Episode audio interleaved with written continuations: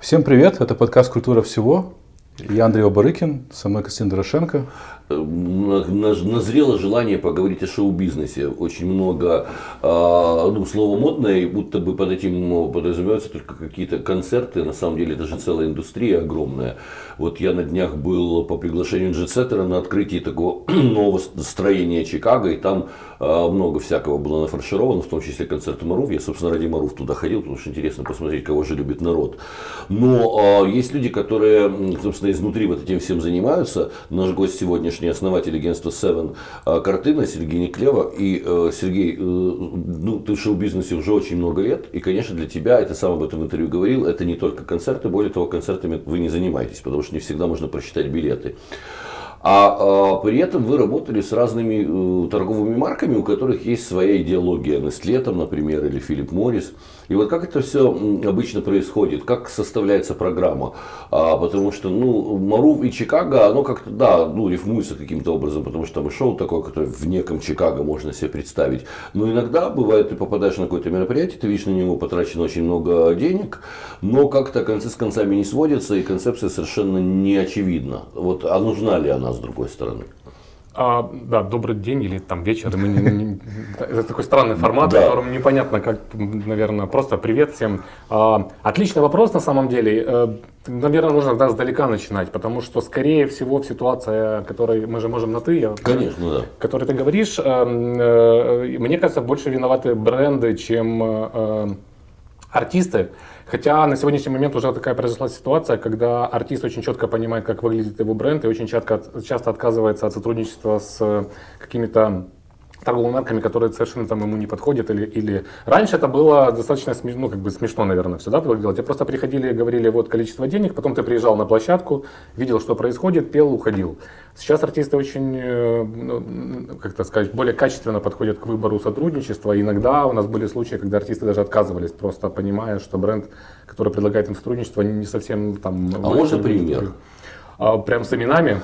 Ну, может быть, не бренда, а артиста или наоборот. Вот просто интересно, как, почему может отказаться? Ну, вот Хардкис очень э, четко выбирает всегда сотрудничество. Это те ребята, которые задают сначала тебе 26 тысяч вопросов, что это будет, а уже потом э, говорят, там, будут они сотрудничать или нет, что, в принципе, ну, они, наверное, ну, может быть, у меня это вызвало одну из первых таких реакций, когда я просто это запомнил. Потому что mm-hmm. западные артисты, в принципе, у них, э, когда только ты присылаешь им запрос, они сразу задают вопрос. Бренд, что будет происходить, продаются билеты или нет, частные, не частные. Ну, то есть те вопросы, которые позволяют им ну, там, отказываться или наоборот соглашаться на каких-то других условиях. А, ну и сейчас, мне кажется, уже большинство наших артистов готово к тому, чтобы разговаривать словом бренд-бренд. И вынужден даже там сказать, тут уже без брендов, что некоторые артисты переигрывают даже западные торговые, бренды, торговые компании и бренды в отношении к собственному бренду. А что на это повлияло, по-вашему? А мне кажется, они просто, ну, во-первых, произошел большой э, слом, да, люди начали понимать, что маркетинг, ну, все это понимаем сейчас, маркетинг дает очень много артисту, и они немножко повернули свое отношение там, от, понятно, музыки, безусловно, и всех остальных там, концертных историй, к тому, чтобы заниматься брендом, э, который ну, позволяет им зарабатывать деньги.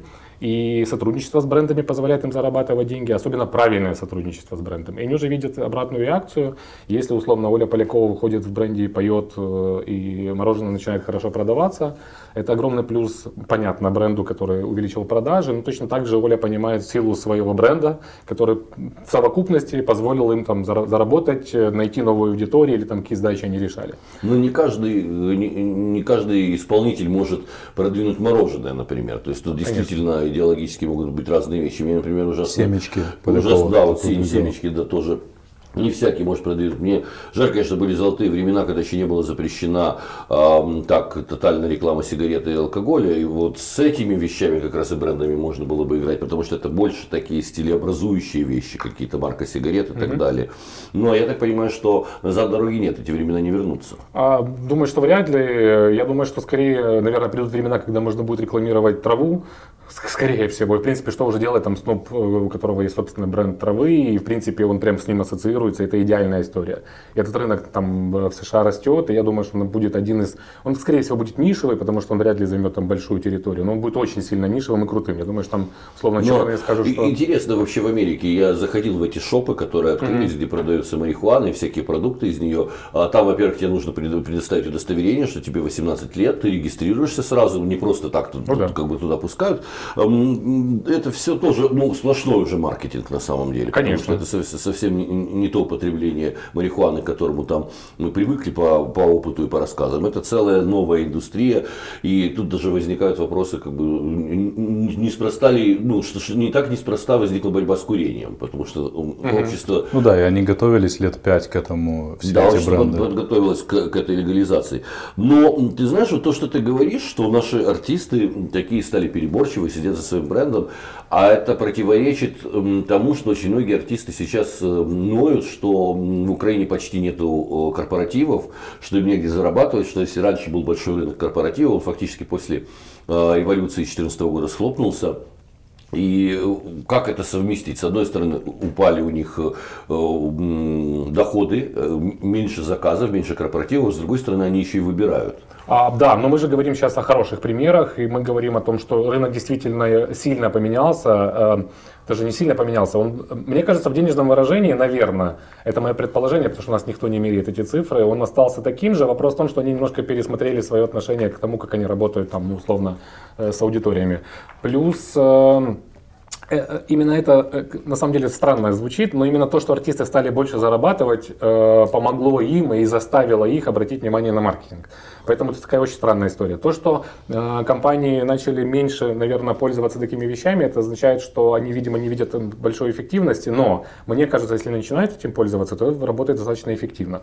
Поэтому Тут как бы, как это правильно сказать, я думаю, что Олин гонорар, условно, 10 лет назад был бы за такое же мороженое гораздо меньше, вот. Но таких бы еще людей, которые бы работали на этом мороженом, было бы в 10 раз больше. Угу. То есть, условно, деньги просто сконцентрировались, и они четче бьют.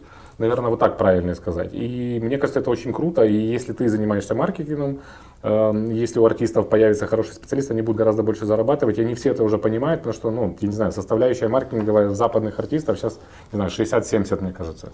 Потому что музыка настолько... Я не, я не могу сказать, что она упростилась. Безусловно, остались какие-то монстры. Но ты сейчас можешь создать бренд, ну мы же видим там, не знаю, там семью Кардашьян. Ну да, бренды появляются совершенно иначе, людей интересует совершенно другое, все, да. это, все это быстрее капитализируется, с другой стороны быстрее ротация происходит, что-то вылетает, что-то забывается.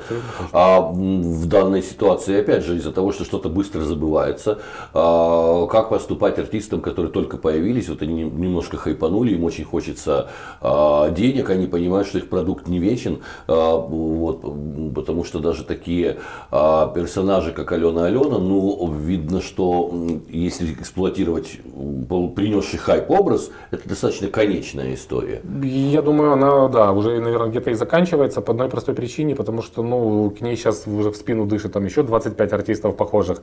А, так в этом и кайф э, шоу-бизнеса с точки зрения тех людей, которые его делают, и проблема шоу-бизнеса с точки зрения тех людей, которые хотят в него попасть. Но мне кажется, что Алена Алена понимает, что так происходит. То есть я думаю, что ей нужно выживать максимум, и я не знаю, что ей делать дальше. То есть уходить в джаз, возможно, делать какие-то коллаборации, уходить, не знаю, зарабатывать максимально с брендами и во что-то переходить. Очень сложно, да, держаться, и в этом-то сейчас как раз э, и есть, вот если люди понимают, что такое маркетинг, они будут держаться дольше. Если нет, они будут делать хайп, не понимать, как они им управлять, и с ним вместе сползать вниз и уходить. И это очень клево показывает как раз команды, которые хорошо работают. Маркетинг, то, что пришло на смену э, такому понятию, как звезда. В общем-то, история звезд закончилась на самом деле вместе с монополией MTV, вместе вообще Абсолютно с монополией телевидения история звезд закончилась. Но а ты начинал работать еще в те золотые времена, когда звезды были, когда украинские звезды первые появлялись, такие как Ирина Билок, например, угу. это было явление для всей страны. А, что теперь делать подобным звездам? А, вот Ирина Билок, вот э, очень надолго затерявшаяся Таисия Павали собирается дать концерт в, да. Украине.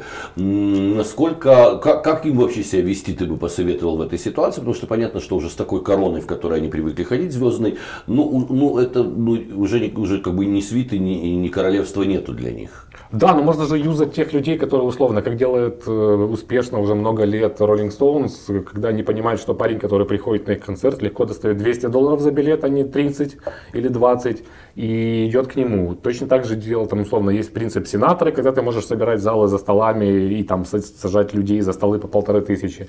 Ну, то есть, в принципе, при хорошем подходе, мне кажется, Билык э, замечательно э, могла бы не то чтобы вернуться, а найти нишу и поддержать ее в руках просто она не хочет этим заниматься, или нет времени этим заниматься, или интереса у нее к этому нет.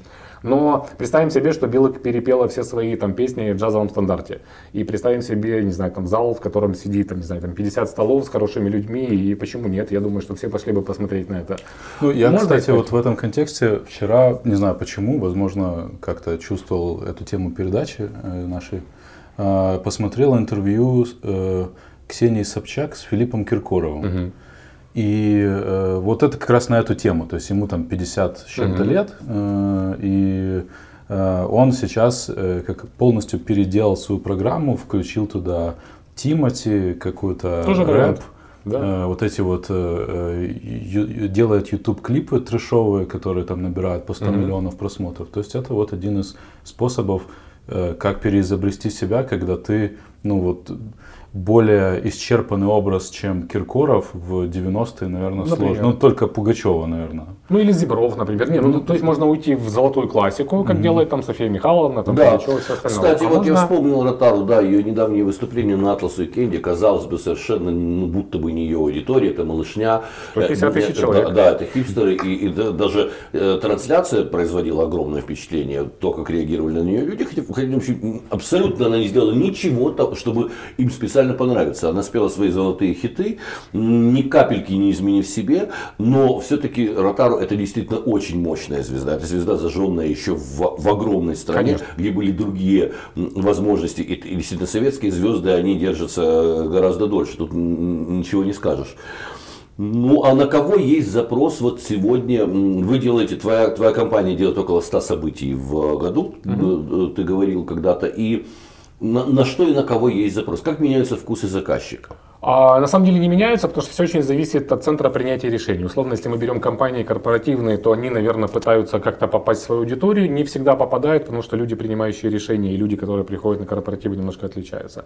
А в частном бизнесе, ну, по сути, решает один-два человека, поэтому там немного проще. На самом деле ничего не поменялось, если честно. То есть люди, которые любили там, условно, Ирину Билык, позовут Ирину Билык, да, наверное, меньше, потому что, не знаю, может, там, там заиграла собственным образом или попытками уйти в молодежную аудиторию и потеряла вот где-то потерялась между этими э, вещами. А так дальше, ну это же делает вкусовщина, как я всегда говорю. То есть музыка это настолько вкусовщина. И есть компании, которые там любят хайп. Ну, условно, они позовут Алену Алену и, наверное, на концерте поймут, что у нее не одна песня, а 12 песен, а на четвертой Как было на вечеринке э, Пинчук арт-центра на Венецианской биеннале. Да, на песен 5 сделала. Да. Угу. Ну вот.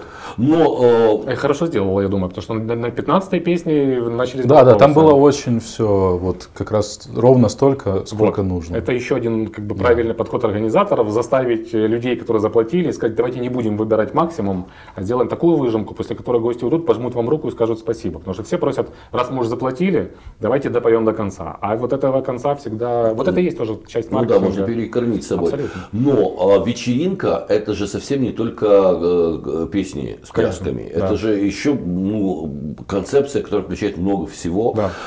И вот всяких других нюансов, на которые не, не обращают внимания, но которые атмосферу и создают. А вот что главное для удачной вечеринки? А на самом деле главное для удачной вечеринки это твое, твой мозг, который ты на нее принес. Если ты пришел веселиться, ты будешь веселиться. Если ты пришел искать, э, не знаю, чего-то. Сексуального чего, партнера, например, возможности нажраться. Да. да. Все, ты теряешь сам смысл мероприятия. Нет, в принципе, есть вечеринки, на которые приходят люди, чтобы найти сексуального партнера. Когда ты пришел с тем, в общем-то, ради чего туда и нужно было приходить. Или там напиться. Но вот как только ты, условно, пришел на корпоратив ради того, чтобы напиться, а не ради того, чтобы понять там смысл компании, как обычно делают, там, или что что-то еще, все, беда, у тебя потеряли, либо ты напился, либо тебе скучно, либо тебе там, не, не дали того, чего ты хотел. А мне кажется, все-таки все в голове. Ну, то есть, как ты пошел на мероприятие. И чем отличаемся мы от западных людей? Западные люди приходят на концерт петь песни и веселиться, а наши люди там приходят себя показать, там еще что-то, еще, и вот это, ну, там, или, или на мероприятие. Да, это Сильно чувствуется, отличается. действительно чувствуется. Э, то, как западные люди даже ходят в бар, А, они входят в бар выпивать и друг с другом общаться. Да? Больше ни для чего. Не для того, чтобы себя продемонстрировать, не для того, чтобы цеплять каких-то незнакомых людей. Это очень э, интересно. Но нам, ну, не знаю, стоит учиться, не учиться, мы все равно такие, какие мы есть. Ну, конечно. Все равно людям будет хотеться себя показать. А, а ты мне скажи такую вещь. Вот э, тебе приходит заказ. С чего ты начинаешь разработку концепции?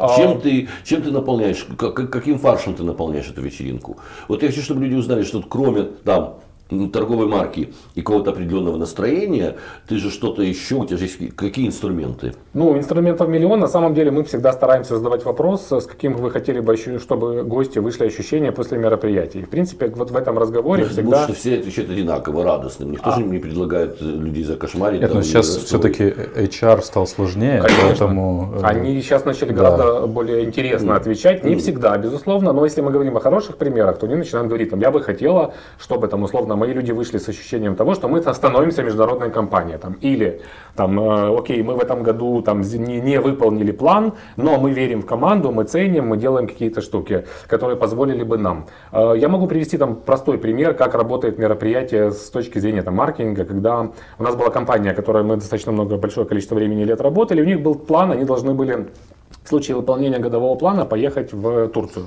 Им это пообещали на годовом совещании. И когда мы нас позвали на встречу делать вот это годовое событие, нам сказали, ребят, мы не добыли э, годовой план, у нас не получилось, но нам нужно все равно собрать людей и поблагодарить. И мы придумали, вот как это работает, вот какие инструменты. Мы придумали хорошую историю, которая называлась «Тогда мы поедем в Одессу». И мы объяснили, почему.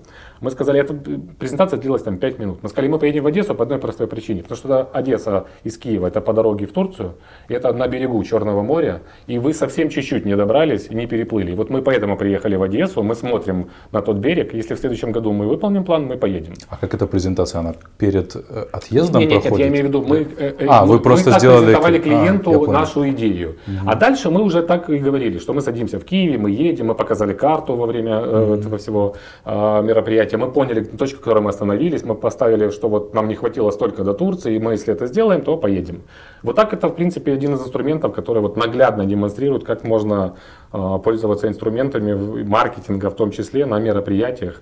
Но это если мы немножко шоу-бизнес ну, ну да, но вот в, это такой интересный жанр, э, получается, корпоративная поездка. Это же не совсем как бы мероприятие. Почему? Ну, типичное. Ну, то есть мы собираем всех людей, куда-то везем, там мы их организуем. А там вы делаете какую-то культурную программу? Конечно, они там получают две вещи. Они получают первое, там какой-то культурный срез той страны, в которой они находятся, и второе, там бизнес-срез, который бы они получили в любой стране, куда бы они ни поехали. Поэтому, в принципе, очень сильно влияет, там, э, даже сама поездка она объединяет, на самом деле. Люди летящие, мы как-то возили там э, компанию двумя самолетами, два чартера, в которых играл диджей, и даже сам перелет. Это уже какая-то фишка, которая позволяет тебе там получить настроение, приземлиться в другом условно измененном состоянии. Но выйти... традиция такая э, была и есть у издательского дома «Коммерсант», когда раз в году Это они собирают всех э, директоров своих э, отделений там, из, из разных там, Владивостоков, Казани mm-hmm. и так далее, и вывозят их, как правило, в Шарм-эль-Шейх, но один раз вот я, я побывал в Тунисе. Mm-hmm. То есть, а все это связано еще с очень болезненной процедурой утверждения бюджетов, которые, как правило, сокращают.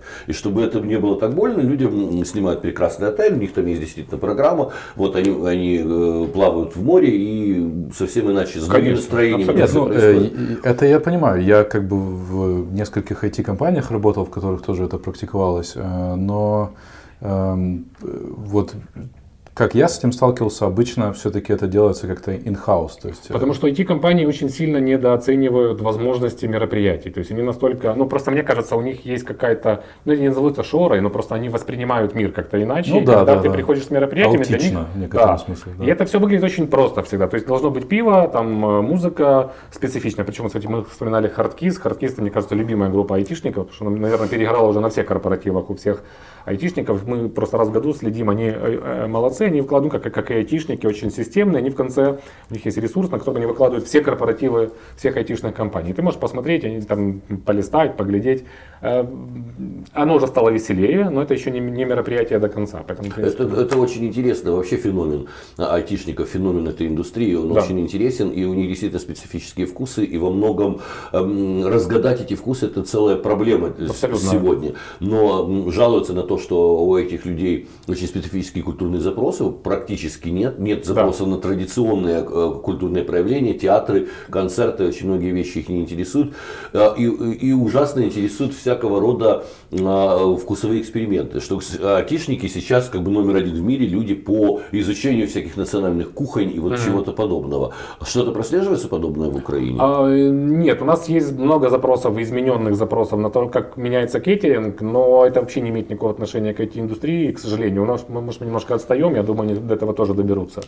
А глобально, вот на, если мы переходим там, в плоскость еды, да, а, как, как меняется а, очень сильно интересно. изменилось. Ну, во-первых, уже все ушли от этих заливных поросят и всех остальных штук. Вторая история началась в том, что уже даже есть монопродукты, когда ты условно можешь заказать там себе хот-доги на мероприятии и больше ничего. Ну, то есть люди начинают меняться и понимать, что это вот, как это, а, та составляющая, которую ты забрасываешь себе в виде углеводов, там, водород, как не водородов, всех остальных элементов, там, микроэлементов и всего остального, она не так важна на вечеринках.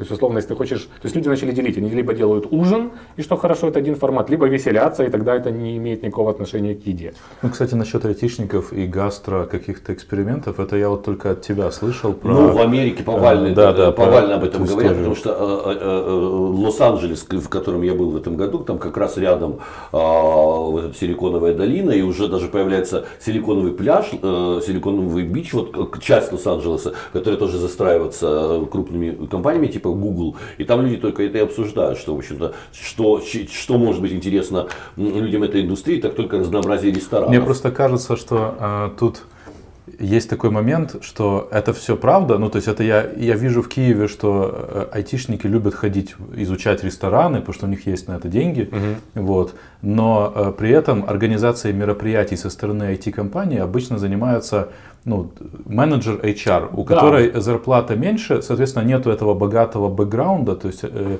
эти люди, как правило, ну вот я из своего опыта, я был на многих корпоративах айтишников, и обычно еда там достаточно говенная. Так э, вот, и, и, говорил, и, и да. скучная. Мне кажется, что тут дело в том, что люди, которые организовывают банкет, не они не имеют... Да, тех, да, конечно, да, да, то, что мы вначале говорили, разрыв. То есть между кажется, что айтишник это такой человек в свитере, которому нужен э, бутерброд с колбасой. Но, но в этом, кстати, может быть и зарыта э, проблема э, культурного обогащения айтишников. Потому что, может быть, просто с ними никто не говорит на языке, э, как бы им понятном про культуру. И может быть, им было бы интересно думаю, сходить в оперу. Просто для них э, опера должна быть там про Илона Маска, может, или как-то он должен посоветовать им сходить mm. в оперу. Вот, ну не знаю, но э, мне кажется, здесь вот есть какой-то разрыв коммуникации, просто это как бы новый такой Э, новая условная элита э, в Украине, как минимум. Ну, ну в принципе, в мире. И плюс мы все же должны понимать, что наша IT-индустрия, все же, я не настолько хорошо в ней разбираюсь, но она все же ближе, там, условно, как мы их называем, я надеюсь, не обидеться, мозгоклюем, да, то есть это люди, которые работают с монитором. Ну да. А та отрасль там все же еще развивается за счет тех людей, которые думают головой и придумывают стратегические более какие-то вещи и все-все все остальное. Вот в этом тоже разрыв. Но интересно еще все-таки в, в какую сторону идет это изменение кейтеринга, изменение изменение, изменение того, чем людей угощают. Сейчас же огромная волна а, моды на а, вегетарианство, веганство и так далее. Вот это как-то компании учитывают или нет? Да, мы иногда даже сталкиваемся. У нас как-то был, мы в Италии делали мероприятие, и нам за два часа до мероприятия напомнили, что у нас есть люди, которые там кошерная еда, и мы пере, перевернули ресторан, ну, который нам помогал это делать. А веганская еда, да, вопрос только в том, что, опять же, это процентное соотношение. То есть угу. все, все равно там, там 10% или их 30%. То есть мы еще не настолько угу. пробежали вперед. Просто мы, когда с вами разговариваем, ты все время вспоминаешь о людях, которых ты знаешь, которые побежали угу. далеко вперед, угу. и которых уже не остановить. И, наверное, у них очень много таких людей. Когда мы говорим все же там о больших коллективах, ну, из тысячи человек там мероприятие, ну, я думаю, это будет там, не знаю, ну, 20 человек, дай бог. И в борде, наверное, где-то, и, и, и, наверное, они об этом заранее предупредят. Ну да, такие вещи есть, конечно. И даже молоко мы уже иногда понимаем, что должно быть соевое с собой или какое-то там, потому что могут спросить. А, есть какие-то предложения, а, от которых, несмотря на большие суммы, ты и твоя компания отказались бы, если бы тебе предложили? Идеологические или вот э, просто какие-то вещи вам категорически не интересны? Ну, я вот недавно как раз рассказывал про маленькую девочку, которой нас брифовали, что мы должны удивить не маленькую девочку, которая был день рождения, а родителей, которые привозят своих детей, и мы отказались, потому что ну, это уже выглядело совсем как какой-то маразм. И, ну, как-то, то есть ребенка уже не было, мы просто обсуждали там, как машины подъезжают, и что там должно быть построено ради удивления. Угу. И цифры были большие, и мы когда предложили, мы просто поняли, что мы откажемся, когда мы сказали, что за эту цифру можно закрывать Дисней и повезти ее туда, и там они все прям ну, будут в шоке и в радости, и все остальное. Сказали, это не самое главное, ребят. Угу. Давайте еще раз обсудим. Мы поняли, что ну, такие... Это не, не то чтобы принципиальность, безусловно, нужны деньги и там все остальное, но просто когда ты не понимаешь, что ты должен делать, ты не понимаешь, как тебя будут оценивать, и тогда ты не понимаешь, ну то есть, точнее, тогда ты начинаешь максимально понимать, что в итоге ты окажешься виноватым в том, что ты сделал не то. Ну это частный случай, но при этом ты говоришь, что ты, а, твоя компания не занимается, допустим, свадьбами. Да. А чем день рождения девочки отличается от свадьбы? Ой, очень... Это частная история такая? Э, Не-не, мы говорим, что, как это, наше простое правило, когда у тебя есть там, не знаю, пять объектов принятия решений, невеста один, там муж, или как-то правильно, жених, жених второй, да. э, семья, семья, а платит за все дедушка из Канады, но это больш, большая проблема. А, то есть это чисто вопрос, э, как бы... Э... Как ты, с кем тебе нужно договориться. И следующая история, это в том, что там есть очень много традиций, которые нужно изучить. Ну, то есть, условно, это как, вот как, как сделать корпоративы для айтишников. Это ну, очень специфично пока. Потом они вырастут, и это расширится, а сейчас ты должен понимать, какой сорт пива, на чем ты, на каком языке разговаривал, там то же самое. Почему плачет невеста, там, э, где нужно сфотографировать ее заранее, образование и все-все-все остальное. Поэтому мы всегда, не, мы, мы не то чтобы там не любим эти процессы, мы просто считаем, что должны быть специализации, мы, у нас нет в этом экспертизы, и мы туда не пытаемся попасть. Где есть ваша э, экспертиза, как вы себе эти рамки э, описываете и, допустим, как вы их формулируете для заказчиков, в чем ваша экспертиза? Ну, у нас теперь две экспертизы, потому что мы, мы лет шесть назад зашли в частные мероприятия очень активно. У нас есть большая экспертиза в, корпор... в корпоративных мероприятиях с брендами связанные и большая экспертиза теперь уже в мероприятиях, связанных с ну, частные мероприятия, когда мы делаем конкретному какому-то человеку или какой-то небольшой компании. И вот эти две, два направления мы активно развиваем. Мы хотели зайти в свадьбу и поняли, что это, ну, правда не наше. Мы там еще раз на это посмотрели и поняли, что совсем не А какие-то крупные наши организации, фестивали, там музыкальные фестивали или, или всякие э, фестивали моды, кинофестивали, э, эти вещи не интересуют? А, в смысле, нам ли заняться этим ну, да, Да, да. Нет, не интересует, потому что на самом деле сейчас отличная ситуация на рынке. Я, я не лукавлю, на самом деле это так. Э, там условно есть там какие-то компании типа Virus э, э, Music, там есть какие-то компании, которые Atlas организовывают. Это отлично, потому что эти люди специализируются на привозах артистов для больших большого количества людей, они уже изучили все вот эти, они уже прошли, набили все шишки с людьми, стоящими в очереди, с браслетами, с, там, с криками соседей о том, что им мешает и все-все-все остальное. Они через это прошли, научились и сделали. Они даже сейчас, я думаю, когда звонят или пишут, я неправильно сказал слово или правильно, неважно, а, пишут запросы, они э, получают максимально быстро ответы, потому что у них есть определенная репутация. У нас были случаи, когда нас просили связаться и спросить, например, сколько стоит артист на фестиваль, там открытый, с билетами. А, наши ребята из океана очень удивились, потому что мы с ними там 15 лет работали на частные там, мероприятия, там просто пишешь определенные, ну типа заполняешь форму. И когда ты начинаешь задавать другой вопрос, они, у них ломается схема. Поэтому очень круто, что есть специализация, это есть принципе, показатель развития рынка. Потом еще появятся похоронные компании, которые будут исключительно там. И вот эта сегментация сразу говорит о том, что рынок э, ну, созрел, хорош. И то же самое с артистами. Посмотрите, как они сегментировались. Они же реально гении. Ну, то есть теперь есть условно Алена Алена, и есть там условно Олег Винник. И там, и там есть менеджмент, они отлично работают, у них идеальный срез по тому, как они понимают, как работать с аудиториями, они не мешают друг другу, не пересекаются, ну прям реально идеально. А раньше была беда, потому что раньше было там три продюсерских центра, в котором были все, что попало и как что, и ты только что там отправил письмо там условно там от э, какой-то аудитории там бабушек, а потом перешел сразу к аудитории девушек. И это все выглядело очень смешно и как-то ну, так не очень профессионально. Так что у нас все хорошо шоу бизнесом, если так. Ну, вот. ну, мы правильно двигаемся и отлично. Все. А политические партии а заказывают мероприятия? А, да, конечно, заказывают, мы же, вы же видели их все, и это вот это большая беда, потому что это соблазн между тем, как бы остаться себе брендом или все-таки связать свое имя с какой-то партией.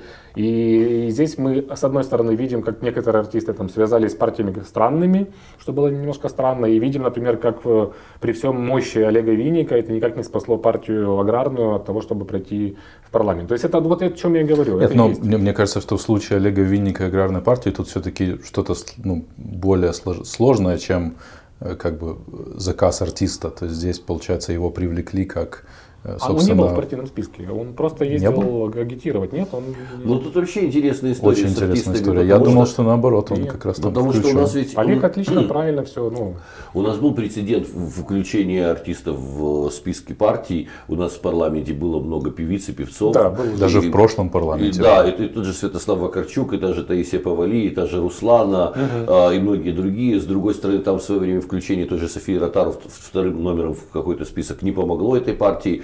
Поэтому сейчас, мне кажется, все, конечно, тоже бросились на хайп по поводу того, что Зеленский, человек из шоу-бизнеса, стал, стал президентом. И, наверное, народ готов голосовать за всех людей шоу-бизнеса. Оказалось, что ничего не, подобного. Не готов, абсолютно. Да, абсолютно не готов. Это не все так прямолинейно работает. Но есть же случаи, когда артисты действительно выступают, а, представляя одну политическую силу на корпоративах другой, противоположной политической силы. И это достаточно тонкий всегда Очень, момент. Да. Вот, а насколько их можно за это осуждать или нет, или действительно артисты это люди, чья работа выступать на сцене, и у них не может быть каких-то правил? А, я к этому очень просто отношусь. Ну, условно, если ты что-то заявил, тогда ты, ну или проявился в политике, условно, как Слава Вакарчук, наверное, было бы странно, если бы он выступил за партию регионов. Ну вот, например, Руслане не мешало это выступать мешало, перед представителями той партии, которая она не поддерживала. Э, и, и тут как бы я не ханжа, у меня нет какого-то специального к этому отношения, но мне тоже кажется, что за язык никто никого не тянет. Если ты уже делаешь э, Абсолютно. заявление о своей политической направленности, то логичнее его э, придерживаться. А с другой стороны, скажи, вот эм, нужно, зачем наши артисты делают политические заявления? Вот это меня все время поражает. Они хотят больше популярности, они хотят, чтобы им заплатили. Э, это жадность, это глупость. Ведь по сути артист ну, не обязан комментировать политику. Да, абсолютно верно. Но опять же, э, это как это, это уже какие-то частные случаи, когда либо тебе, наверное, заплатили, и ты все же решил поговорить. Но это настолько, мне кажется, очевидно и понятно, где тебе заплатили, а где ты веришь в то, что ты говоришь, что особенно в 21 веке даже можешь все проверить. Ты можешь пойти посмотреть там за, за кого, условно, как сейчас говорят, топила Руслана, и за кого он это делает сейчас, и это выглядит достаточно смешно, потому что два там, клика в интернете, и ты понимаешь, вот она, вот она, все, беда. Поэтому я не знаю, зачем они это делают, мне очень сложно ответить. И меня как раз наоборот вызывают уважение люди, которые либо вообще этого не делают, и это хорошо, либо если это делают, то делают это с определенной направленностью, и это тогда выглядит логично. Но вероятнее всего это деньги, но я не знаю, что может еще заставить человека, не разбирающегося в политике, в нее пойти. Потому что, ну, там, не знаю, даже в том случае с Зеленским, для меня единственный вопрос, который бы там я задал президенту, если бы я его увидел, а, почему там, для того, чтобы понять, что он собирается идти в политику, ему понадобилось всего полгода. То есть это единственный вопрос, который меня смущает. Не там, то, что понятно, что он может научиться, понятно, что там, наверное, любой человек в стране имеет право это сделать, и все-все-все остальное, но то есть, если ты бы это делал, мне бы хотелось увидеть какой-то путь. Ну, как у Славы Вакарчука, который там условно поехал, поучился на, э, в Америке, на, очень, ну, как бы осознанно понимая, что делать. И бедняга потом вынужден был быстро называть партию, потому что, ты понимаешь, ну, это было связано с неочередными президент, э, парламентскими. парламентскими выборами, а не потому, что там он не знал, как она называется и все остальное. Ну, а тебе приходилось работать с Зеленским на э, своих мероприятиях? А нет, у нас как-то так сложилось. Во-первых, э, ну, по логичной причине, потому что у них замечательная компания, которая сама умеет этим заниматься. И как-то вот в той, как бы, не знаю, срезе людей, с которыми мы работаем, э, не, не было даже запросов, если честно. Хотя это странно, за 14 лет, но вот как-то ну, да. так сложилось. Ни разу не было, чтобы мы, у нас даже когда был офис на улице Горького, мы где-то там соседствовали какой-то период времени. Поэтому нет, не сложилось, э, но знаю, что они делают достаточно неплохие мероприятия. Это я сейчас не о концертах 95-й квартал, а о том, что у них есть ну, подразделение, которое занимается проведением мероприятий. Вполне вменяемые, очень хорошие проекты, и э, поэтому, поэтому, видимо, мы не сталкивались. А какие самые экстравагантные были заказы а, у людей, которые вот просили вас сделать вечеринки? Самые, может быть, странные или самые дорогие э, такие хотелки? А, так, ну, на самом деле мы как-то, наверное, так не, не воспринимаем это, потому что любой человек, там, если он чего-то просит, наверное, для него это не экстравагантно, а нормально, особенно там, когда ты его видишь. Ну, условно, там, да, сложно себе представить, например, там, это не наш клиент, я просто говорю, там, Гарика mm-hmm. Карагодского, который бы там заказал себе там скучную, непонятную вечеринку. Поэтому, в принципе, когда ты видишь Гарика, ты понимаешь, что у него будет весело, замечательно и хорошо. Из странных, ну, или там интересных вещей, я вот, я, наверное, представу привожу в пример, потому что это хороший показатель того, как человек круто относится к мероприятию, когда один друг заказал второму другу бой с Леноксом Льюисом частный. Ну, вот и это, это было да, это круто. Да. Ну, потому что он, э, ну, это там длинная история, там, э, почему он это сделал, вот, но глобально это как бы красивый, не только там, там это не потому, что дорого, там, а это потому, что там человек, этого человека любил, и не просто там, там фотография или вместе поужинали, а реально там мини-бой, ну, это, понятно, был не настоящий бой, мы понимаемся, вот, но это было круто, замечательно и хорошо, и для нас это до сих пор так в памяти осталось, потому что это очень такое крутое попадание, и прям, ну, мы видели глаза человека, которому это подарили. То есть вряд ли его бы удивили там часы, я не знаю, там машина или что-то еще, а вот парень, которого он мечтал в детстве увидеть, выйти с ним в один ринг, это прям вот было очень круто.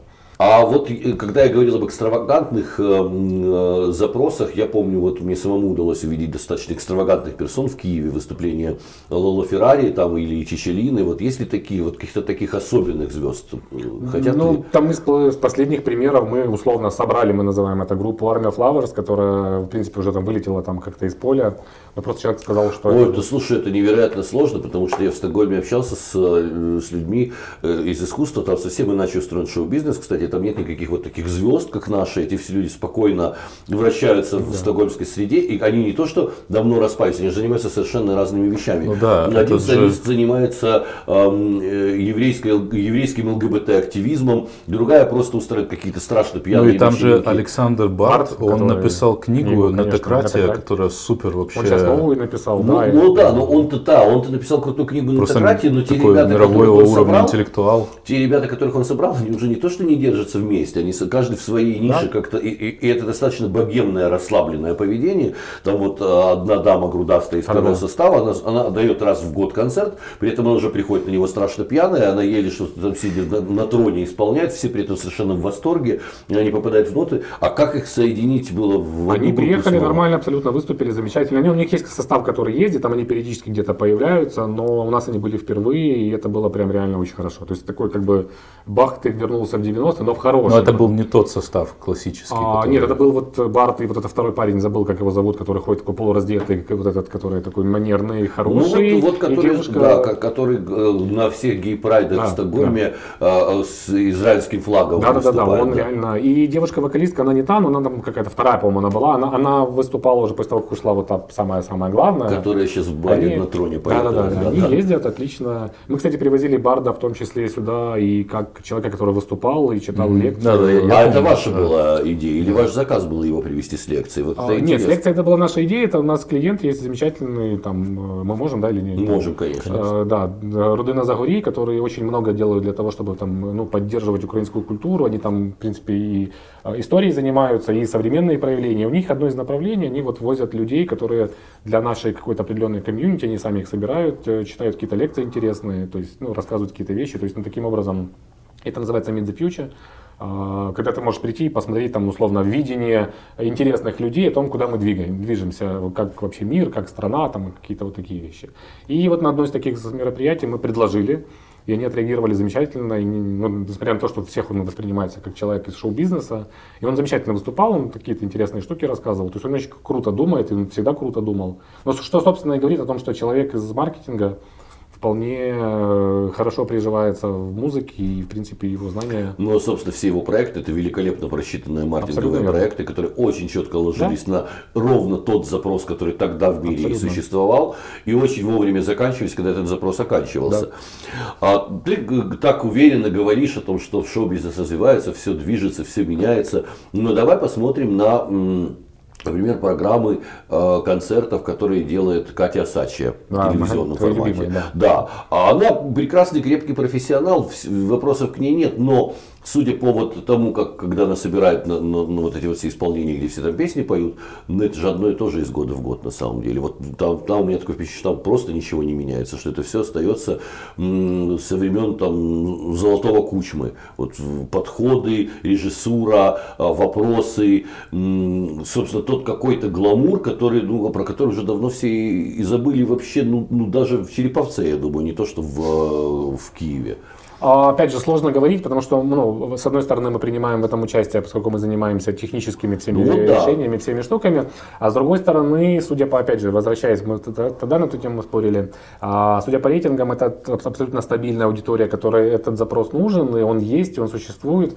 В противовес ему, например, там, э, или не в противовес, там, а как одна из частей, на том же канале выходит, например, э, Мисс Украина, которая берет, например, очень много молодых артистов, которых показывает. То есть, в принципе, я же говорю, здесь э, главное понимать, ради чего это делается, для какой аудитории это делается. И мне кажется, что судя по тому, как они получают рейтинг, они делают все правильно. Я абсолютно в данном случае Катю не, не осуждаю. Я, понимаю, я считаю конечно. прекрасным профессионалом, но мы говорим об украинском обществе. Ты говоришь, что все движется, все а мы видим, что некая картина, одна вот такая законсервированная, продолжает давать колоссальные рейтинги. Нет, так, это, мне кажется, закономерно. Это как там условно Долли Партон, которая законсервировалась уже там типа 40 лет, э, э, собирает деньги с концертами по Америке. И тут два варианта. Либо она там дойдет до какой-то ситуации, когда поймет, что нужно, например, нет, полностью от этого отказаться и взять новый срез либо будет жить в этом, и там как Майкл Бубле, или правильно, или Баббл, его не знаю, как правильно произносится, будет собирать раз в год свои вот эти рождественские встречи именно с такого уровня артистами,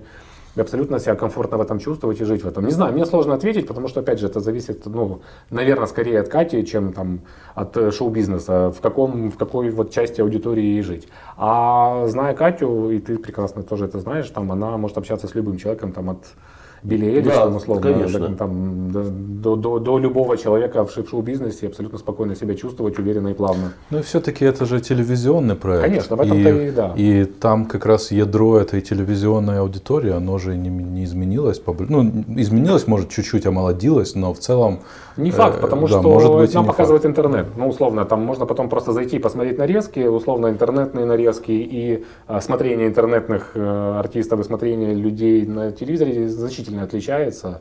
Ну, и собственно, это... мы можем смотреть относительно ядра так называемого киевского, хотя бы по сокращению электората Юлии Тимошенко, уже определенные вещи по изменению, собственно, э, среды э, и настроя украинца можно фиксировать. Ну, слушай, Николай Тищенко часто фигурант выпусков передачи Кати Асачей теперь депутатом будет. Это феномен, это феномен массового голосования за э, проект Зеленского. Да, ну и Зеленский же тоже, давайте понимать, что Зеленский выбрал аудиторию, наверное, не самую продвинутую. Ну, я ну, сейчас да, не в плане, кстати. я про осмотрение сейчас. Да, говорю. его аудитория, в том числе, Телевизор. это аудитория э, Кати Асачей. Они Поэтому, да, канале. телевизор очень такая хитрая штука, которая как это, как магнит такой. То есть ты проходишь мимо, что-то тебя там подтянуло, вернуло, но кто-то вырвался, кто-то нет. И он такой, в принципе, ну, достаточно странный для меня тоже, э, как, как сам, не знаю, как, как, как сам способ передачи информации. Но опять же, мы вышли из этого э, способа, мы хотим сами руководить э, получением информации, кто-то нет. Я думаю, что ну, она, наверное, одна из тех первых людей, которая быстрее всех перестроится и поймет, что там поменялась аудитория, я думаю, она сразу на это откликнется. У вас есть ведь какие-то партнеры зарубежные, тоже Конечно. подобные агентства?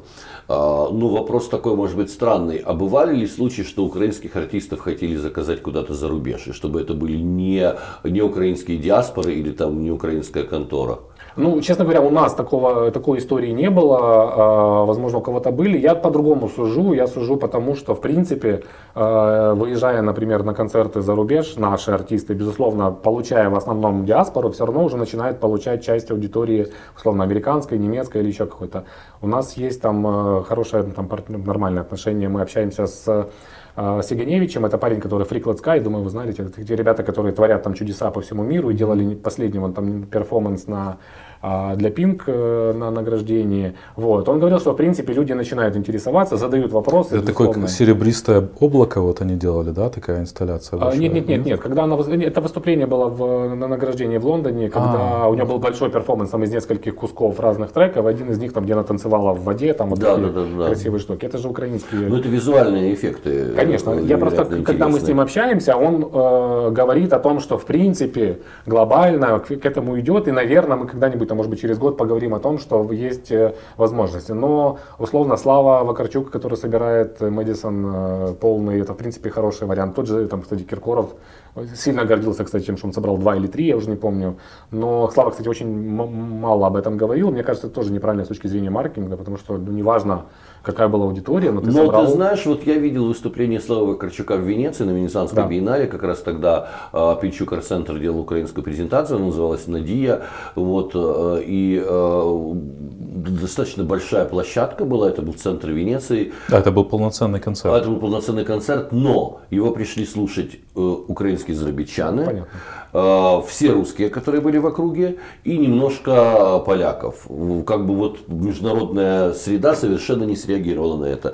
А я помню, например, выступление Гоголь Бордела ну, на да. острове Лида. Это тоже как бы там и украинские мелодии, все что Я помню, как международные кураторы просто штаны рвали, перелезая через заборы, Конечно, чтобы попасть ну, на это. А, это было как бы, ну, это две разные аудитории. Согласен. А, аудитория украинских зарабичан и аудитория э, международных э, звезд искусства. Ну, я могу привести другой пример. Он будет сейчас немножко странный. Мы сейчас как бы пересечемся на совсем другую аудиторию. Я знаю, как э, Верка Сердючка выступала перед ребятами из Голливуда, и они рвали там на себе футболки и прыгали. И ее звали, вот опять же, кстати, хорошо, хорошо, что мы вспомнили. Она же выступала на вечеринке Дольче Габаны.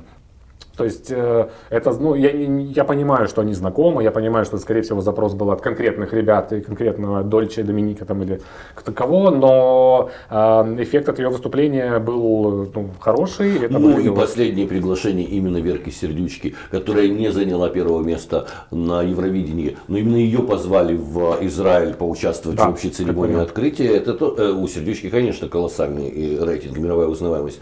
Тоже смешная была история, когда Сердючка тоже выступала выступала на Венецианской биеннале, Пинчук арт-центр там реально всех актуальных звезд там демонстрируют. Mm-hmm. И э, я вышел и увидел страшно расстроенного а, немецкого мальчика, который рыдал, который узнал, что куратор э, значит, украинской, украинского павильона Кличко, такая была mm-hmm. смешная Кличко куратор, mm-hmm. и он шел посмотреть на своего кумира Кличко, а там он увидел какое-то чудовищное травести шоу с, с какой-то страшной теткой, и, значит, и все, он сказал, больше я больше не люблю Кличко, я не хочу очень значит, смешное несоответствие впечатлений. Но э, этот мальчик, конечно, исключение в данном случае, потому что все-таки на Венецианскую биеннале не ездят э, такие отчаянные любители бокса. Он еще, наверное, шел на Кличко как на немца. Он шел да. на Кличко как на немца. Там еще какая-то Украина. А он видел непонятно. в это время непонятную смешную сердючку. В общем, такая была, такое было у человека разочарование. Хотя, понятно, тут ну, не попадание целевой аудитории. Ну да, но мне на самом деле кажется, опять же, что это проблема нашего маркетинга и наших артистов в том, что мы до сих пор еще не получили. У нас есть отличные примеры, например, группа Ginger, которая играет в очень тяжелую музыку, которая гастролирует по штатам, э, выступает постоянно. У нас есть э, девочка-диджей, боже, забыл, как ее зовут, которая объехала мир и там делала кучу всего. То есть ну, у нас есть, в принципе, примеры, когда ну, можно, ну, у нас есть Даха Браха, которая носится по всему миру. Безусловно, это очень такое там автентичное направление, но они, ну, это ребята, которые выступают на фестивалях там э, топ уровня. Поэтому я не думаю, что это проблема нашей музыки или это проблема наших артистов. Я все же склонен верить, что это проблема нашего менеджмента и нашего маркетинга. Ну, то есть, в принципе, если правильно работать, то продавать нашу музыку абсолютно возможно, она конкурентна и у нас есть масса примеров того, как это происходит. Те же казаки, которые добрались до Мадонны, окей, не с музыкой, с танцами. Ну да. Ну то есть можно это делать. Вопрос, та, та же команда Freaklet Sky, там и наш, как мы называем их Наташа, это 3D, там ребята, девочки, э, которые делают для топ-артистов постановки. Ну, в принципе, это очень хорошо, и я не вижу там какой-то там вторичности. И мы очень сильно выросли, это хорошо. Это даст нам, мне кажется, силы для того, чтобы действовать дальше, там, хоть на близлежащие страны. Ну вот интересные есть коллаборации, например, у россиян и у российского бизнеса э, все-таки большая такая замашка мировая, чем у украинцев. Например, те же клипы Леди Гаги, которые были оплачены э, российским бизнесом, и там был очевидный четкий продукт плейсмент. Там, а, есть ли подобные амбиции у украинского бизнеса? Я думаю, да, но вопрос только, ну, опять же, э, как к этому добираться и как будет действовать маркетинг а, артистов, потому что как, как сейчас это происходит? Тебе приходят э, кто-то, что-то, и ты сразу начинаешь обсуждать деньги.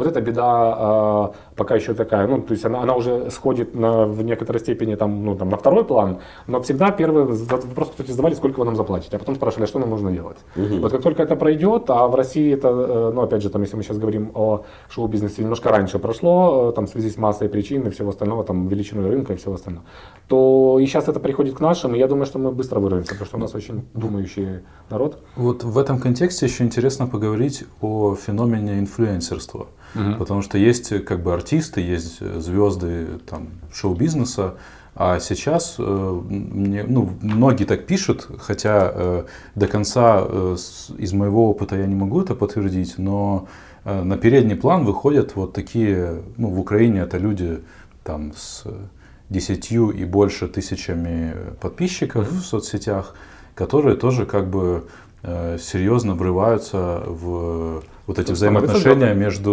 э, брендом и да? аудиторией. Так как, это, замечательно, это как очень хорошо. А как это работает вообще вот в Украине? Есть ли этот феномен на самом деле, или он надуманный? Не, не надуманный. Вы можете пойти, есть фестиваль «Жара», он, по-моему, называется. Или как Видео-жара. Видео-жара, да. Вы можете на нее пойти, посмотреть на людей, э, на которых приходят. Ну, это ютуберы, правильно? Да, да, да. То есть, ну, они, есть такие же ребята, и у нас в значительно меньшей степени, я понимаю, работает Инстаграм, хотя там тоже есть люди там с двумя-тремя миллионами. Но глобально это работает, этих людей узнают. Я знаком с парнем там по фамилии Птушкин, который там, ну, один из топ travel блогеров или как это правильно называется, я не знаю. То есть, который ездит по всему миру, вот он сейчас находится в поездке там по Швейцарии, там и снимает все, он делает все сам, что удивительно. И на него огромный запрос. Проблема заключается в том, что наш рынок еще не настолько созрел, скорее всего, наверное, это еще не такие большие деньги, как, например, его подруга Евлеева, правильно, вместе да, вели да, передачу, да. Ивлева, я все время Ну, она стала мега-звездой Она сейчас вошла в топ-20, по-моему, людей, заработавших э, звезд э, России. Вот недавно вышел обзор я недавно Которые смотрел. на 10, э, там из 20 10 это ютуберы. В том-то и дело, да. Поэтому они будут забирать деньги, они будут бороться за внимание. Они не поют пока, но никто не, не факт, что она, например, не запоет или не задиджеет или еще что-то не сделает. Они будут отбирать. Нужно к этому быть спокойно относиться, особенно в разрезе того, что ты говорил, что звезды становятся на 2 часа, и потом дальше. И это заставляет их в первую очередь там, быстро все монетизировать, заставит их выучить маркетинг. Ну вот я заметил э, я, я просто занимаюсь медиапроектами, и я заметил, что всякие рекламные агентства, они э, очень сейчас сместили фокус с медиа на вот таких индивидуальных инфлюенсеров. Uh-huh. И они активно навязывают брендам сотрудничество именно с инфлюенсером, а не с э, какой-то медийной площадкой. Это тоже хорошо. Главное опять вопрос, если не выучат маркетинг, это им будет легче, потому что все же мы помним примеры, когда ты связывал себя с какой-то определенной звездой или инфлюенсером, а он потом оказывается там не очень любит собачек, или там, не знаю, пьет молоко цельное, или там, не знаю, любит детей слишком э, для того, чтобы с брендом все было хорошо. Поэтому тут это хитрая очень история. То, чего никогда не скажешь о телевизионном канале. Ну, то есть телевизионный канал себе телевизионный канал или там э, платформа YouTube. А вот конкретное имя всегда риск. И если раньше, опять же, маркетинг позволял тебе прятать такие вещи, там, начиная с золотых историй, как в, там, в Голливуде происходящие, когда ты мог спать с кем угодно, но все знали, что у тебя есть жена, потому что они знали, что ты спишь совсем с кем угодно, часто происходит 10 минут, и ты уже понимаешь, что ага, и тебе кто-то обязательно выложит видео, как он идет уже с собачкой, или бьет собачку, или еще что-то. Ест собачку. Да, и что-то с ним не так. Поэтому этот вопрос очень хитрый, и здесь, я же говорю, здесь очень главный момент, и почему маркетинг вылазит на первый план, потому что правильная работа с артистом там, или правильная там, постановка артиста как раз и заключается в том, чтобы еще к тому же ему сказать, а, ты не разговариваешь о политике, б, ты не трогаешь собачек в информационном поле, даже если они тебе нравятся, и все-все-все остальное. А как вот в вашей работе э, инфлюенсерство ну, как-то влияет на ну нет, потому что мы же все же о праздниках скорее. И если кто-то захотел бы увидеть какого-то человека, которого он захотел потрогать, конечно, в это поле уже попадают эти ребята. Mm-hmm. Конечно, мы его привезем, там договоримся, что-то с ним сделаем, там, или как- как-то, например, сделаем из него ведущего там, или что-то еще. Но пока вот прям такой вот прям... Оно просто очень круто. У нас все началось, я так понимаю, с детской истории. То есть у нас вот ребята, которые там игрушки оценивали, mm-hmm. еще что, они уже выехали все в Лондон, купились там по дому и живут там. Они очень неплохо зарабатывают на самом деле. И они там, там говорили цифры, они там до 500 тысяч могут зарабатывать в месяц. Это, опять же, это я сейчас говорю цифры, которые я слышал, а не которые я видел. А как ты вообще относишься а, к подобной эксплуатации родителями детей? Вот к участию детей в каких-то детских конкурсах красоты. А, это же история достаточно жестко а, в фильме про Вилливонку угу. стебется о том, что превращение детей в таких каких-то роботов с детства настроенных на успешности и на победы и на заработок, насколько это вообще нормально? Или... Ну, для меня это очень простая простая штука. Есть хорошие примеры, есть плохие примеры. Мне кажется, что если ты там объясняешь своему ребенку, наверное, что э, это, мы, это мы всего лишь э, часть, как это, мы, обратная история. Если мы снимаем часть твоей жизни, это кому-то нравится, наверное, это круто. Как там вот э, есть там Мусина, девушка, у которой есть мини Пуси, по-моему, ее зовут, я не знаю, девочка, которая она просто не знаю, снимает, и это все как-то логично выглядит. А есть история, когда ребенка заставляют что-то делать, это не то, чтобы он хотел делать, но это приносит там папе, маме деньги, тогда это беда. Потому что ну, есть прикольные, есть там старый, мой еще любимый пример, я всегда его привожу. Есть девочка, все время забываю ее фамилию, которая жила своими родителями, которые исследовали Африку. И когда я смотрю на ее фотографии, у нее еще не было интернета, у нее есть фотография, она там с зеброй, с удавом, с питоном, еще. Я просто сравниваю это со своим детством. Я понимаю, что у нее было крутое детство, и она его провела круто.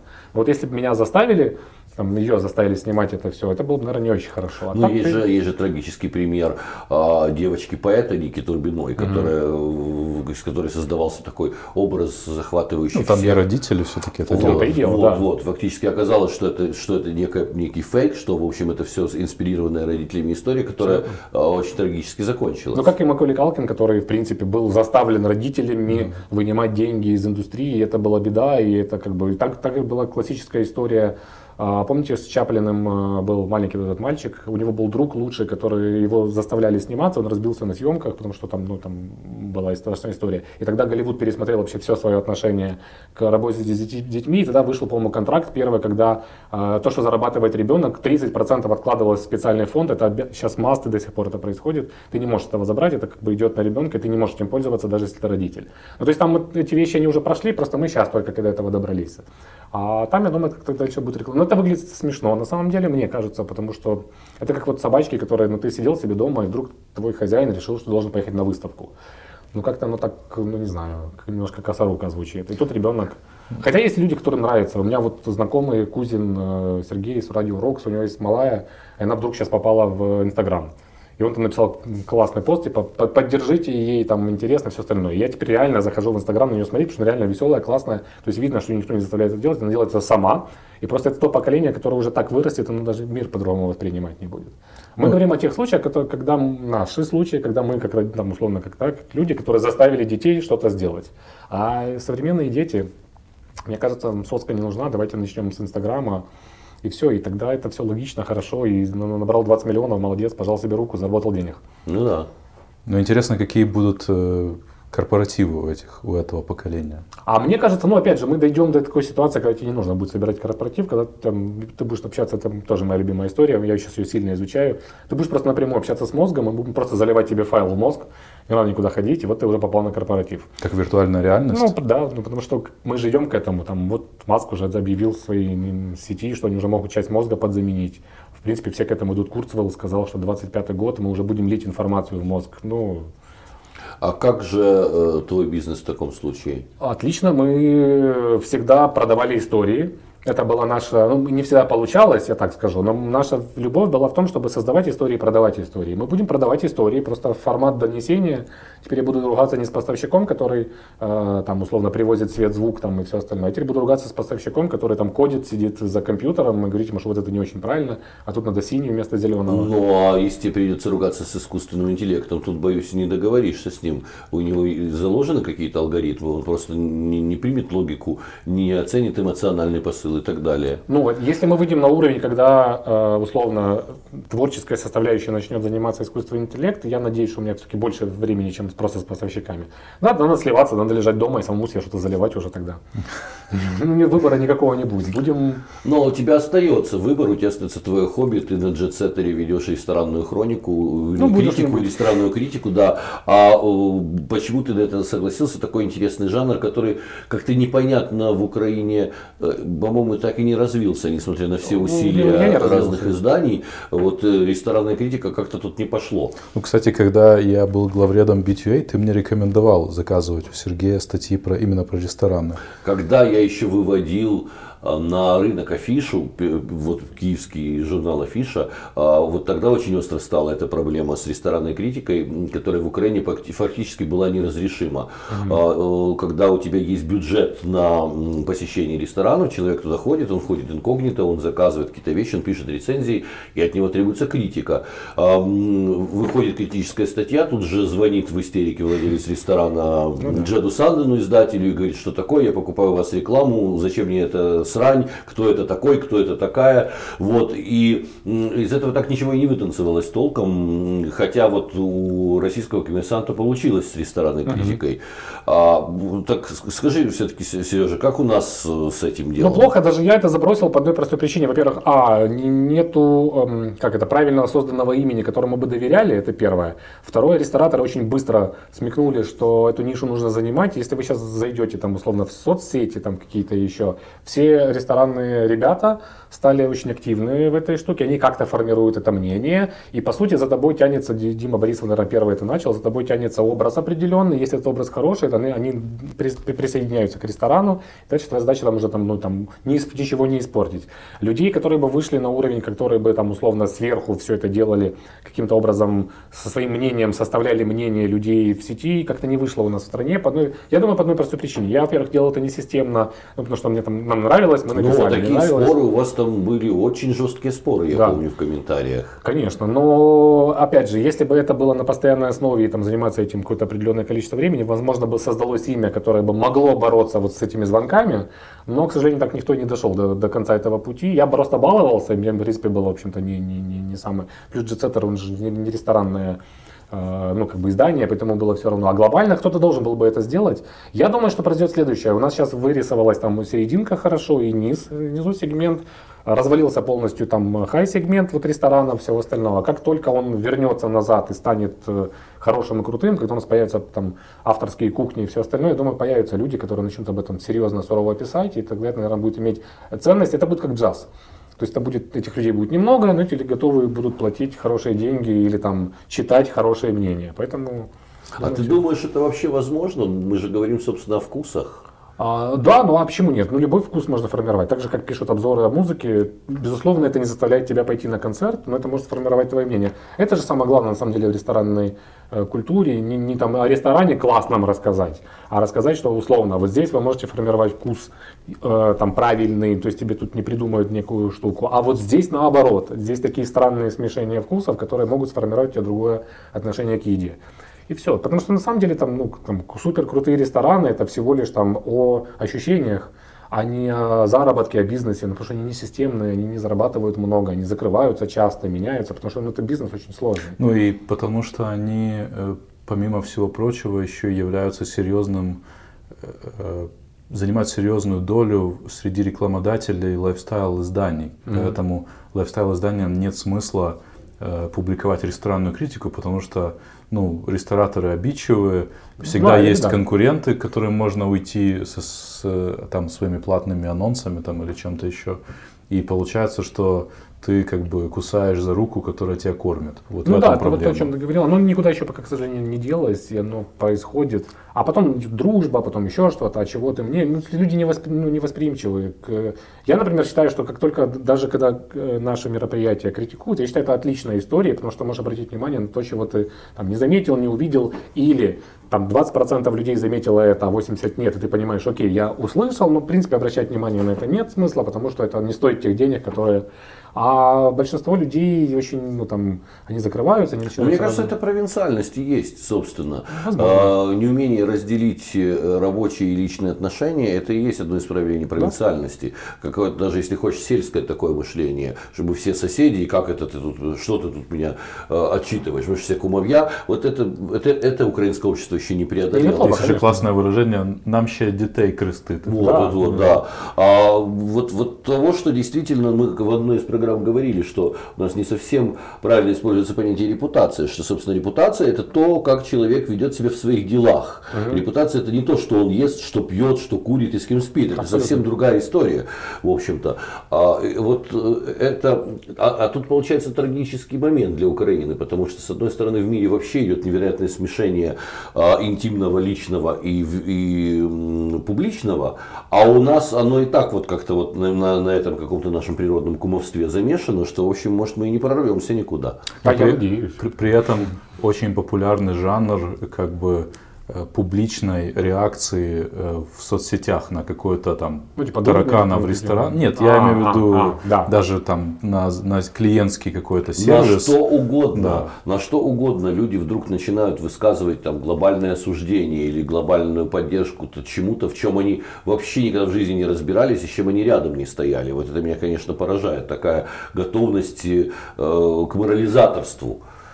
Ну, есть такие нюансы. Но опять же, у нас есть и обратная сторона медали. Я, меня, например, там, там били недавно за красную дорожку, которую я каждый год э, традиционно обсуждаю, а, потому что там им, людям показалось, что я не имею на это права. Хотя... Э, какую красную? ЛМКФ? Диско, да. да, ну хотя я всегда обсуждаю одну простую вещь. Я не обсуждаю людей, я обсуждаю соответствие black tie тому, что я вижу на фотографии на красной дорожке. Ну, то есть это простые правила, которые может любой человек себе позволить. Он может зайти посмотреть, как выглядит black tie, и зайти посмотреть на красную дорожку. Вот это я всегда обсуждаю, потому что для меня это важно, потому что я считаю, что это один из крутейших фестивалей, это вещь, которая драйвит, в общем-то, рынок, и она должна быть, она должна, и есть часть этого а, мероприятия, которую я, за которой я слежу, потому что люди, мне кажется, недостаточно, ну, не знаю, там, ответственно к этому относятся, там, или еще, неважно что. Ну, то есть, есть... Красная дорожка ЛМКФ, она, по-моему, каждый год Э, реакция на нее примерно Абсолютно так, верно. И, и проблема как раз не в организаторах, которые сообщают о том, как она должна выглядеть, а проблема в людях, которые неуважительно относятся к этим сообщениям. И все. Но с другой стороны, когда-то я вот вспомнил свой разговор, с, э, у нас была целая дискуссия про дресс-коды. Да. А, когда-то как раз вот с э, Оля Громова еще была в Киеве, это был год, может быть, 11-12, угу.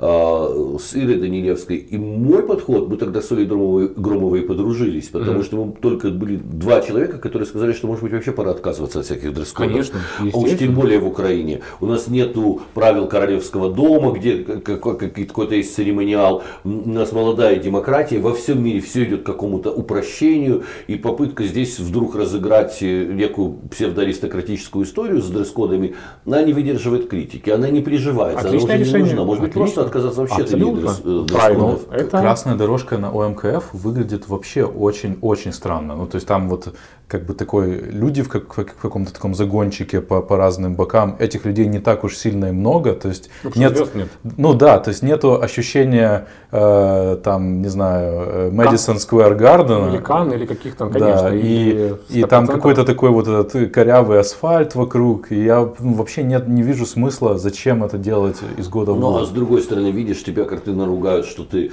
э, критикуешь красную дорожку. Давай вспомним э, обложку Шарли Ибдо, посвященную фестивалю в Каннах, где нашу замечательную всеми любимую Катрин Дыневу изобразили в виде шкафа. Потому что она к тому времени чуть-чуть растолстела, и вот изобразили шкаф, который идет по красной дорожке.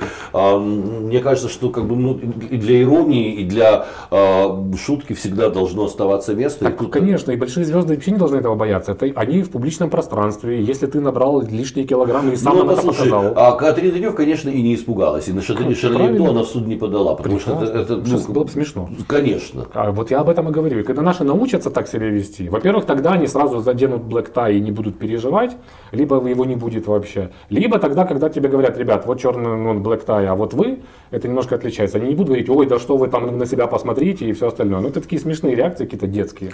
Как ты действуешь на своих мероприятиях, если заказан некий tie? Вообще, вот как ты можешь э, заказчику объяснить, что э, дресс-код, который вы предполагаете, излишен, не нужен, может лучше от него отказаться, или ты сходу соглашаешься? Нет, мы пытаемся это говорить и говорим всегда. И более того, у нас есть клиенты, которые могут себе позволить этого не делать там или запрещать. И у нас были примеры, когда ВОК, в частности, стоял представитель, всегда стоит представитель от компании ВОК, который реально разбирается и все, он понимает, как это должно быть. Когда они разговаривали с людьми там известными у нас в стране, отправляли их домой переодеваться, и они реагировали на это, и Ну, даже ездили переодеваться. Это не всегда работает. То есть Я- действительно были случаи, когда человека, прибывшего на вечеринку, Да. ему предлагали переодеться. Да, и на открытие, когда ВОК появился здесь в стране, мы не пустили человек 70, наверное, людей, которые, в принципе, из них половина была достаточно узнаваемых. А, Не пустили вообще, потому что ну, они полностью проигнорировали. Это очень сложная Потому что идея. они проигнорировали дресс-код. Да. И это было, это было, ну, 5 лет или 6 лет назад. Это э, когда только запускали, Да. когда э, главредом была Маша Цуканова. Да, да, ну первое, это как самое открытие. Потом надо тоже понимать, это было открытие, это было важно. А потом, например, если у тебя есть там не столь важное мероприятие, типа там Fashion Night Out, и какое-то там сделали красное платье, э, например, дресс-кодом, и люди не пришли, ну да, это, конечно, немножко мягче к этому относились и все, все остальное. Очень сложно это делать. Я, я понимаю организаторов, у меня нет вопросов к организаторам вообще, потому что ну, сложно остановить человека, который там, купил билет, в котором указано, что он должен попасть на красную дорожку, ты же не сгонишь этого человека. Зачем ты продавал такой билет, второй же вопрос. Но почему люди эти становятся под камерой, мне всегда странно. Потому что, а, во-первых, тебя даже Google Search не может найти и понять, кто ты. То есть тебя невозможно подписать, ты не звезда, но ты упорно идешь под камеры, становишься, нарушая дресс-код, здравый смысл. Ну, Ну, все. там, кстати, было довольно, на ОМКФ довольно много инфлюенсеров было вот этих. Э, И э, для меня ответ, э, ну, зачем они туда идут, как раз в том, что они чувствуют, что они уже достигли того статуса, когда Google их должен находить. И, собственно, э, Ну, не знаю, не нашел или что. Ну, а Чичкан, например, который прекрасно выглядел с Машей, они всегда прекрасно. А вот они нарушили дресс-код, но они вот так нарушили, что ты хочешь, чтобы они его нарушали. Но это мы говорим об артистичных людях, у которых действительно э, свой четкий вкус и свой Конечно. четкий стиль, э, и которые делают промашек в том, как они подбирают Так себе такие наряды. люди есть в этой стране. Конечно. Давайте хотя бы тогда, вот то, что я им говорил там или писал, не знаю, там дойдет до них, не дойдет, это их личное дело. Возьмем этих людей, возьмем крутую, там, не знаю, Юрышеву, там, Катю Сильченко, и поставим свой фотоотчет, и пусть этих фотографий будет 30. Но когда я на нее зайду, на этот фотоотчет, я открою, и у меня вырастет уважение к фестивалю, я пойму, что это круть. Зачем эти там остальные 200 человек, которые, а, никто не знает, они не подписаны, Но они заплатили за билет. ну, наверное, да. Ну, вот поэтому говорю, что это такая очень хитрая штука. И когда в стране начнут слушать, прислушиваться и понимать, почему ты это говоришь, я же, например, это пишу не потому, что я не люблю фестиваль. А я пишу это, потому что я открыл пригласительный, увидел там надпись дресс-код, открыл фотоотчет и надпись дресс-код не увидел. Все, это же ну, простая логика никаких. Тут даже не нужно быть мега-специалистом, чтобы... Я же не обсуждаю там э, тонкость кроя там, или по- подходящесть ткани к цвету глаз и все остальное. Потому что это не моя специализация, я ничего в этом не понимаю. Ну, э, э, что, ты можешь чем-то завершить на- нам этот разговор, потому что как бы было много сказано о том, что все хорошо, э, у нас все как бы идет вперед.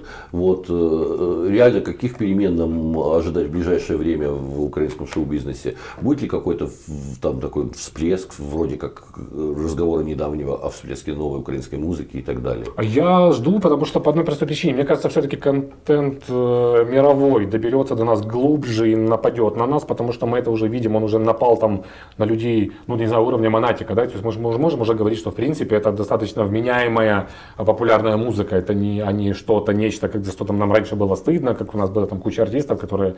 а, плюс у нас появились огромные сегменты, я сейчас хорошо говорю, но в принципе это то, что их тоже покусает. У нас и появляются группы типа там Брай, я не знаю, Кипаса или еще что-то, что уже очень фирменно.